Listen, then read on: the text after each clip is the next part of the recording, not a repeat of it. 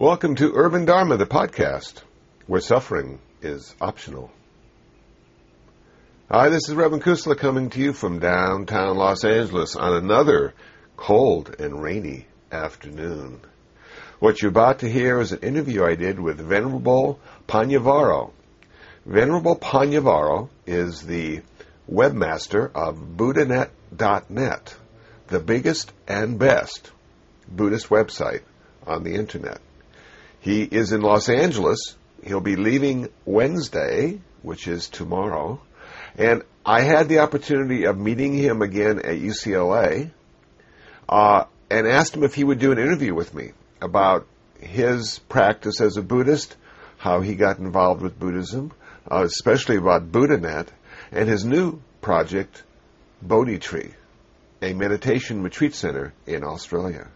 So what you're about to hear is an edited version of my interview with Venerable Panyavaro, the webmaster of BuddhaNet.net.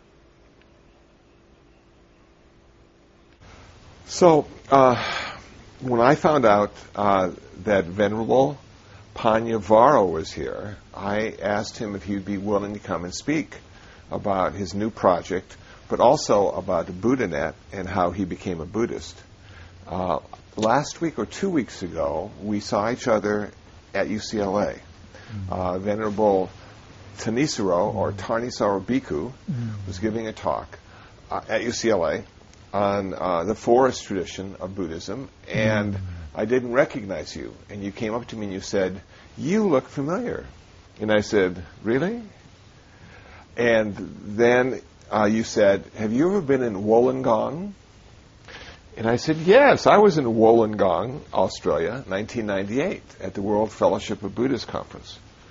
And that's when I first met Venerable Panyavaro. Now, I'm working hard on pronouncing his name correctly, but, but you call yourself Panya's quite okay too. Panya is okay it's too. Too much of a mouthful. Well, it's, it's good practice, but you're right. Panya is okay. Okay. Yeah, Panya's okay. And so it was then, I said, well, where are you staying in Los Angeles? He says, well, I'm staying at Dharma Vijaya Buddhist Vihara, which is just down the street on Crenshaw Boulevard. And I said, well, why don't I come and pick you up on Wednesday night, and you can come over here and then talk to the people that show up about yourself. And he kindly consented to talk about himself. So, uh, and we have some new people here, we have some old people here, we have some people in the middle here. So a great little audience. I, And um, so my first question would be: You were in Australia. At some point, I imagine you probably weren't a Buddhist. What was it th- that turned you on to Buddhism? How old were you? And um, we, we can start there. Okay. Well, I'm 65 now, Okay. so when I first came in contact, I was 20, and I was a- just a student. Oh. Okay. So 65, what's that? What's the mass there? 45 or something, something like that. 45 years ago. Okay. And uh,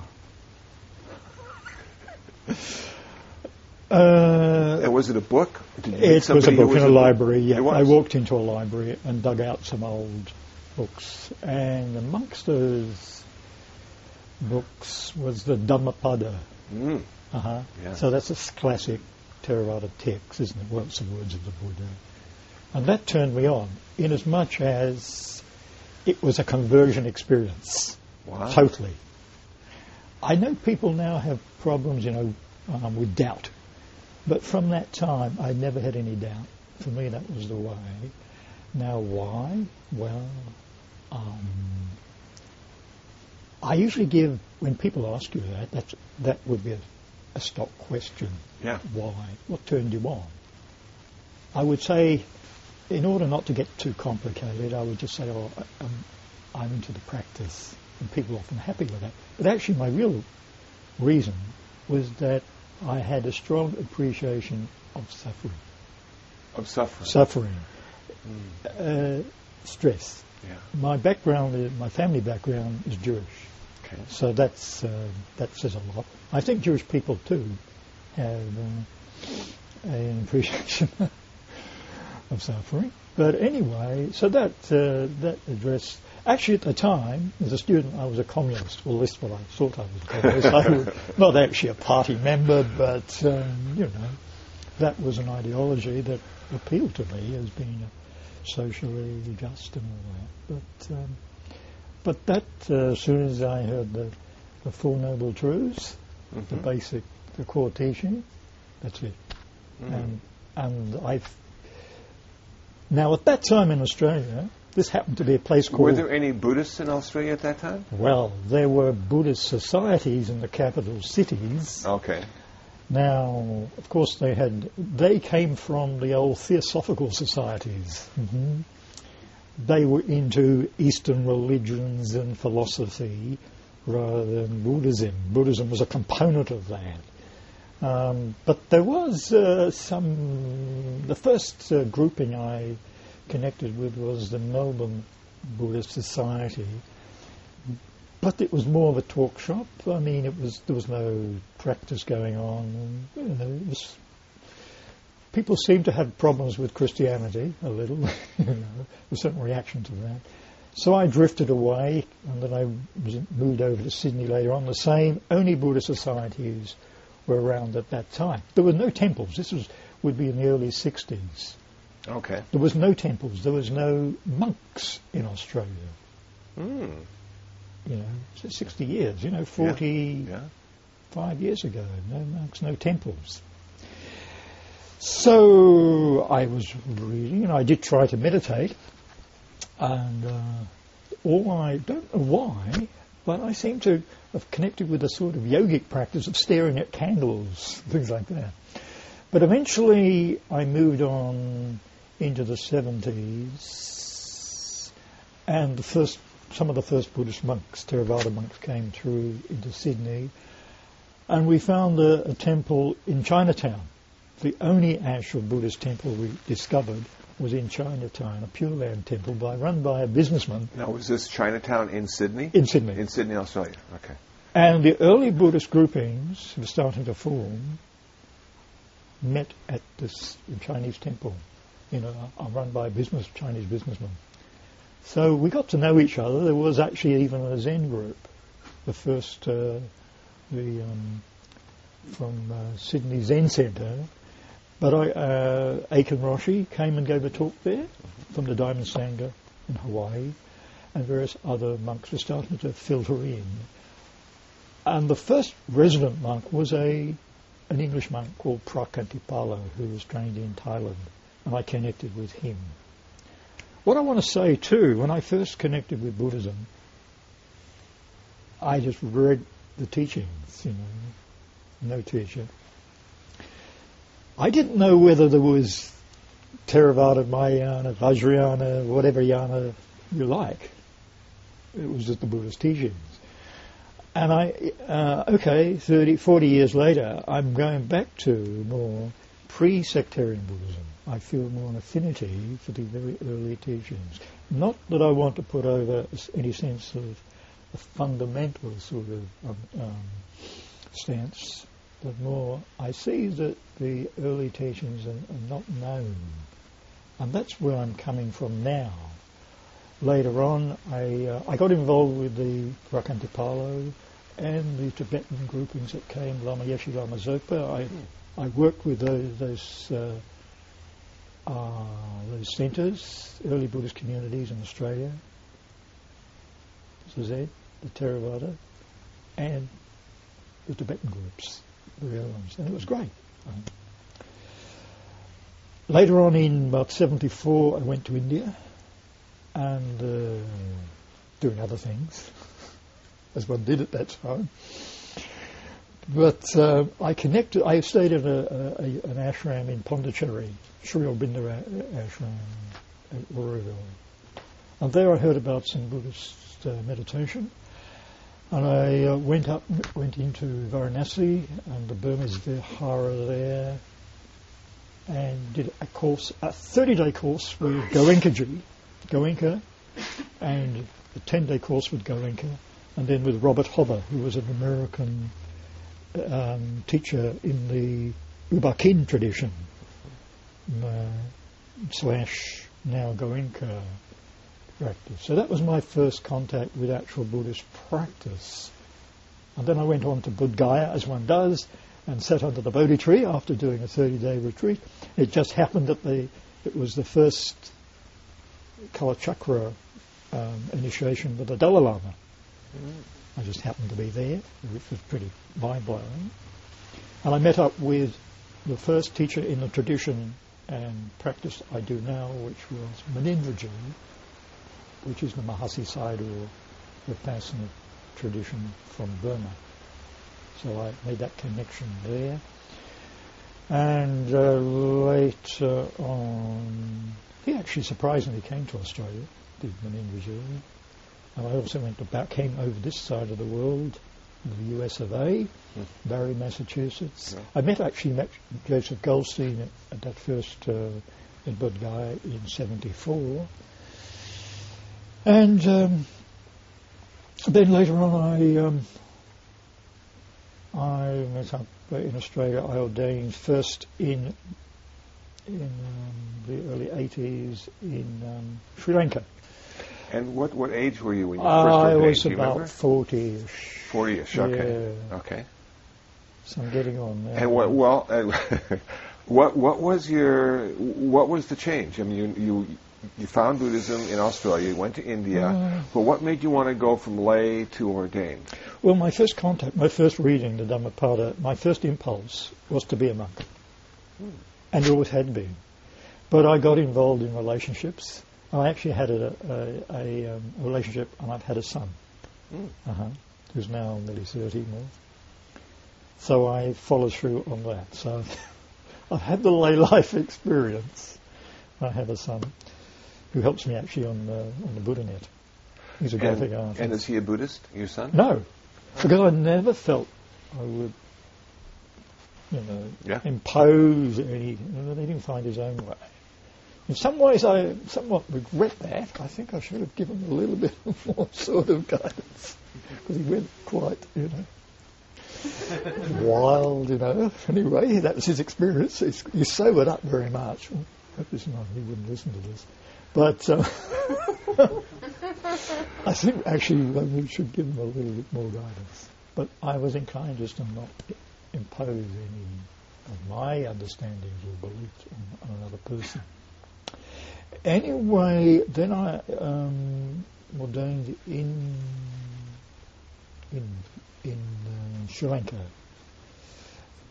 So after a year, I left and went on to Thailand and got higher ordination. And then after a year, I moved on to Burma, which I found my niche there and practiced intensively in the Mahasi Sayadaw intensive Vipassana tradition, off and on because you couldn't get long-term visas, five, six, seven years. And I always appreciate that practice over there. That's I'm really, that is where my heart is. Anyway, I went back to Australia in about. Yeah. What what what what year did you get back to Australia? Oh, poor. I'm very difficult. I'm very poor with chronology. Yeah. It all gets lost, you know. But vaguely, it must have been about eighty. 89. Okay. Something like that. Now, BuddhaNet started in 92? Yeah. Was that your... And were you into computers before BuddhaNet? Not at all. Not at all? I had no... Totally literate and computer literate. Wow. But so what was the... What was your insight? Did you just think that the web was going to be it? Um, that no like vision, no, no, you know, no, no. People ask you that, not yeah. at all. I set up a meditation group, Buddha Dharma Meditation Association in Sydney, with the idea or the need to bring my teacher back into Australia, mm. which I did. That was my motivation. I wasn't, I wasn't inclined to set myself up as a teacher, but I did bring my teacher over and run it as a meditation organization for a few years. And then, as happened, uh, you, when you organise things, you have to put out material there, newsletters, and, and, then the first computers came in, or you know, the first PCs, the 386s, and the rest of them. you know, IBM was used to call them and stuff like that. And then my downfall was somebody gave me a modem.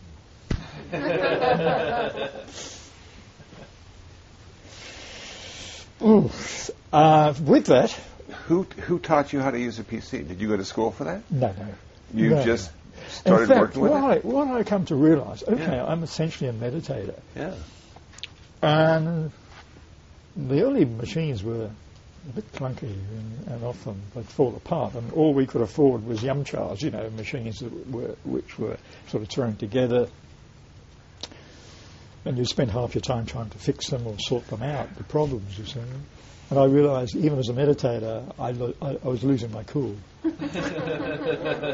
Thing- suddenly a blue screen, I think, my God, you know. The- I think, hang on, what's going on here? You know, I wasn't so you know, non-reactive. uh, so I thought that was a challenge, just itself, this beast, this b- machine in front of me. I'm going to be able to be with that and sort it out. Sort out. I, mean, I, essentially saw it as problem solving. I think that's what computing is, isn't it? Well, and what what came out of that, because I started ha- having a need to put out newsletters, simple desktop publishing programs, and the, the modem was there, and then I learnt about uh, bulletin board systems. So I set up the first bulletin board system. I think I'm probably the only one in Australia. Uh, there was uh, a, um, a BBS over here this way, Dharma Net. Yes. Um, I think a few others, but there wasn't so many around. This was the first bulletin board, which became BuddhaNet. We gave it a name, with the help of my friends, because I didn't know anything about it. And naturally, we drifted into the net as it became popular in about 92. I got some space in the University of Western Sydney, and I must admit I didn't know what I was doing, you know, and, uh, and it was very early days. So I learnt by, as everybody did then, hand cutting code, you know, HTML, very simple stuff. Now, did you do your own HTML? Yeah, yeah. But You I mean, you just look at other people's Okay. you, you know, that's you look at other web and you'd work it out, you know. And it was a time before there was frames and even colours and that, so it was very simple. and they didn't have any programs to do that for you at that time. No, there was no editing tool. Yeah. So it wasn't only fairly recently I got into using the edi- uh, an editing tool Okay. because the early ed- editing software was quite uh, was inexact. You'd have to know enough HTML to go to fix up the problems. Yeah. Yeah. especially things like FrontPage, Microsoft, stuff like that. but um, actually, I did gravitate to Microsoft, um, I must uh, shamefully say, in that in '95 um, I was part of the Microsoft 95 Windows when they had a, uh, a uh, bulletin board component on Microsoft 95. You remember? Yeah. And I learnt the their soft, their uh, coding, and we had. Uh, I should be telling this. Microsoft um, bulletin board on the on the launch of '95. So that was one interesting thing, and we were non-commercial. I don't know how they fitted us in, but we, okay. And later on too, I actually had a space on a, AOL uh, for a couple of years. But we always had our own website, and we essentially have been content creators, and that's just, uh, creators. no content, Content creators. creating content. Yes. So Um, other It's like websites- original content you put yeah, together. or using other people, Yeah. uh, uh, people who contribute content. That's Yeah. what essentially BuddhaNet has been. For instance, our, edu- our Buddha Studies yes. is uh, we've got a section on primary and secondary Buddha Studies, and nobody else was I, I, I saw was preparing material on that level, or very little of it. Mhm. So there was a need there, so a niche there. So I developed that. At the at, currently, I'm going to Taiwan next month, and there's a group there who are translating our Buddha studies for schools, primary and secondary level, into Chinese.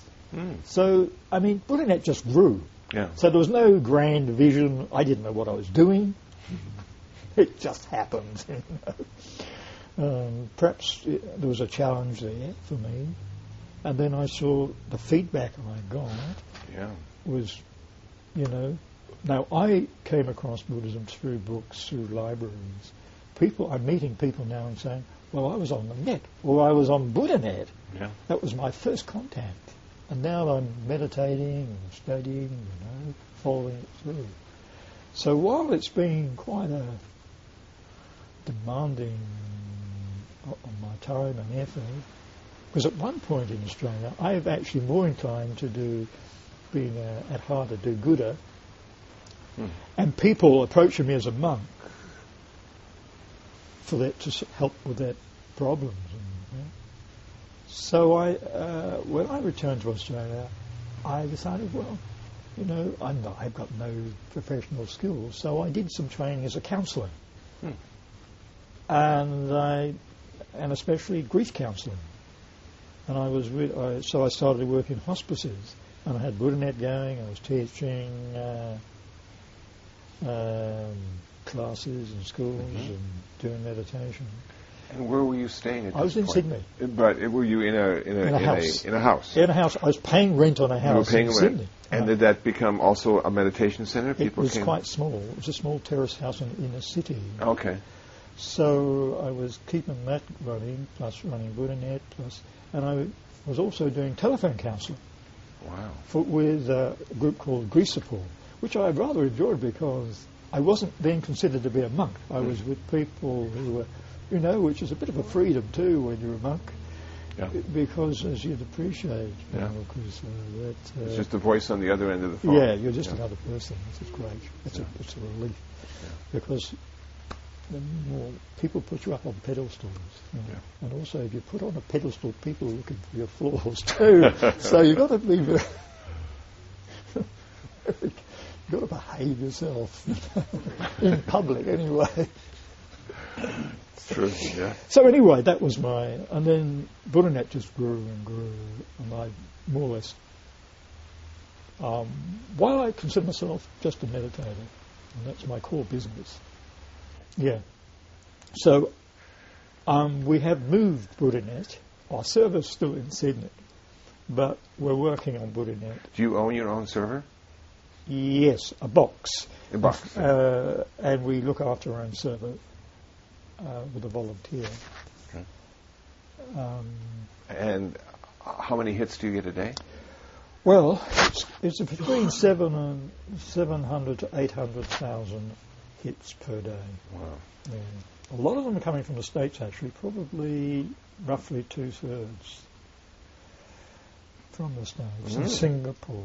Mm-hmm. Um, we have now a team, if you like. Not that we sit around as a team, but we've got David Basson who looks after our box. We've got now we're working currently on a database, first uh, which will be up and running within a month for our World Buddhist Directory, Mm. which we've also published hard copy recently, a couple of years ago now. The database uh, for, uh, and so I've got a, we've got a chap doing that, but we're paying him necessarily with expertise, and we're also building a database for an electronic Buddhist library worldwide, e-library. So it will be a repository of Buddhist content, texts, um, artwork, audio, Mm. and video clips. So that's another. We've got the back end. We've we've, we've, got the uh, database up and running, and, and uh, what we need to collect more material. That's one thing we do need. Buddhist organisations to make the contribution of their content. Yeah. It's not just in BuddhaNet. We'll probably put it on, another web on another website, uh, so that it'll could be this material can be freely downloaded. Okay. That's our current project Okay. two databases. Um, so that and what I, if I've got a vision or just an idea or what I'd like to see, would be a multimedia centre where we're developing high quality Buddhist multimedia. Because the kids nowadays, they're not going to look at just text and, you know, low-level sort of graphics. They're one of their, you know, they're really buzzy, high, you know, quality. Yeah. So there's a need there in the Buddhist world for Buddhist content, high-quality Buddhist multimedia content. So I'd like to put step that up a BuddhaNet or bring in other organisations. It will require substantial resources, as you appreciate, because when you start to talk about multimedia, you're talking about, you know, yeah, you know, high-end material. So I even think there is a, a commercial need there, if you Mhm. like, and maybe that's the only way it will happen Mhm. uh, for high-quality Buddhist multimedia. Anyway, okay, that's one thing I'd hope to happen. At, that's new property. With we're in the process of purchasing at the moment 95 acres. And how did you find the property? Well, we first we were offered part of that property. Wow. Uh, mm, uh, there's a house, two-bedroom house, and a studio and some sheds, and we're renting currently renting it. And part of the 70 acres we were given, but when we looked at the legals, you know, subdividing it and sharing all this thing, it was just too complicated. And uh, also, this person who was offering us the part of his land wanted to build as well, and we went to when we looked at the development application the, the, to do the building, that we we couldn't both do build on the same property. There's limitations. So we turned round and said, okay, we'll try and buy it off you, and we have, and that's what we're in the process looking for. Four hundred thousand Australian dollars. So we were looking to get a mortgage. Here we go again, you know. So what? So what, what else can you do, you know? Um, but we hope to have a BuddhaNet there. Um, we've already approached the council, so we can. It's a, it's a viable project. What we want to do is set up a monastery. That is, a monastery, well, a place for monks and nuns, nuns that could be autonomous. Mhm. We have, there's just myself and another monk, and uh, a nun who, who's in the Burmese tradition, an Australian nun who's, who, uh, who's been six years ordained. And she's in the same meditation tradition. She's going to move in in a month or so. Mhm. And we've got a few lay people there. I've started, it, we've been one year there. We've been running retreats. Mm. We did our first 10 day retreat. We had 15 people, 10, 15 people. That's good. We can accommodate um, 20 people. Okay. So we're up and away. We're just looking for Support. funding like everybody else. Like guess, everybody else. Do you do you see your center as becoming a training center for other monks? Yes, You do? definitely. Okay. Especially Western monks. Okay. and who are into the deeper practice. So we would set up. Um, at the moment, we have one kuti there, a meditation cabin. It's got a solar power Mm. and a compost toilet out in there, isolated. Um, so the, the monks, the nuns, traditionally have a, a, rain, a rains retreat, three months rains retreat. Last rains retreat, I spent my three months in the kuti. Uh, that's all I did, meditated for three months. Now, I've been very busy, and I would confess, for the first month, my mind was so busy, and I was so exhausted, I needed to sleep almost 10 hours a day. But slowly, slowly I recovered, and I don't know whether to say bliss, but I, I didn't want to leave. I would have had to been dragged out. Mm. But, you know, there it is. We've got to set up the centre and keep working. So that's what we intend to do. And what's missing uh, in the meditation cultures in the West, in all the traditions, is where you can do long-term practice, intensive practice, and be supported doing that. Yep. In Barre, Massachusetts, yes, you can do the Falls Retreat, the three-month retreat. That's true. That would be the ex- that's the only place I know. Other than whereas in Asia, you go to, say, Burma, Thailand, Sri Lanka, these places I know, and you can sit there and practice and get full support. So that's what I want to set up. both for the monastics and the lay people. So, Buddhanet surely, uh, the monastery, monks and nuns, but also a retreat centre for lay people. Mm-hmm. And we were talking earlier today about perhaps a a residential center for perhaps Mm. some for people who retired have Mm. more time, uh, who find practice to be attractive, could come and stay. Yes, well, I said I'm 65, and a lot of people in my generation who were pioneers in the Buddhism, and however they connected with it, um, getting retirement age, and uh, there is uh, either whether we can do it on the property later on when we can subdivide some of our land, but we'd like to set a, a Buddhist retirement village. Uh, there's people out there who wouldn't want to become, perhaps for family reasons, have that commitment to, to be ordained. And they still have involvement in the lay life with the family and whatever, but would want to come into a Buddhist culture, Buddhist. Uh, because what we want to set up essentially is a meditation Community. community. Yeah. See now, how that's going to pan out. I mean, I haven't got you know a Mhm. formula. This is going to be like this or that. I'm going with the flow of it. Mm. Mm. Good. Well, the our time has ended. Mm. I want to thank you very much. It's been just wonderful. Mhm.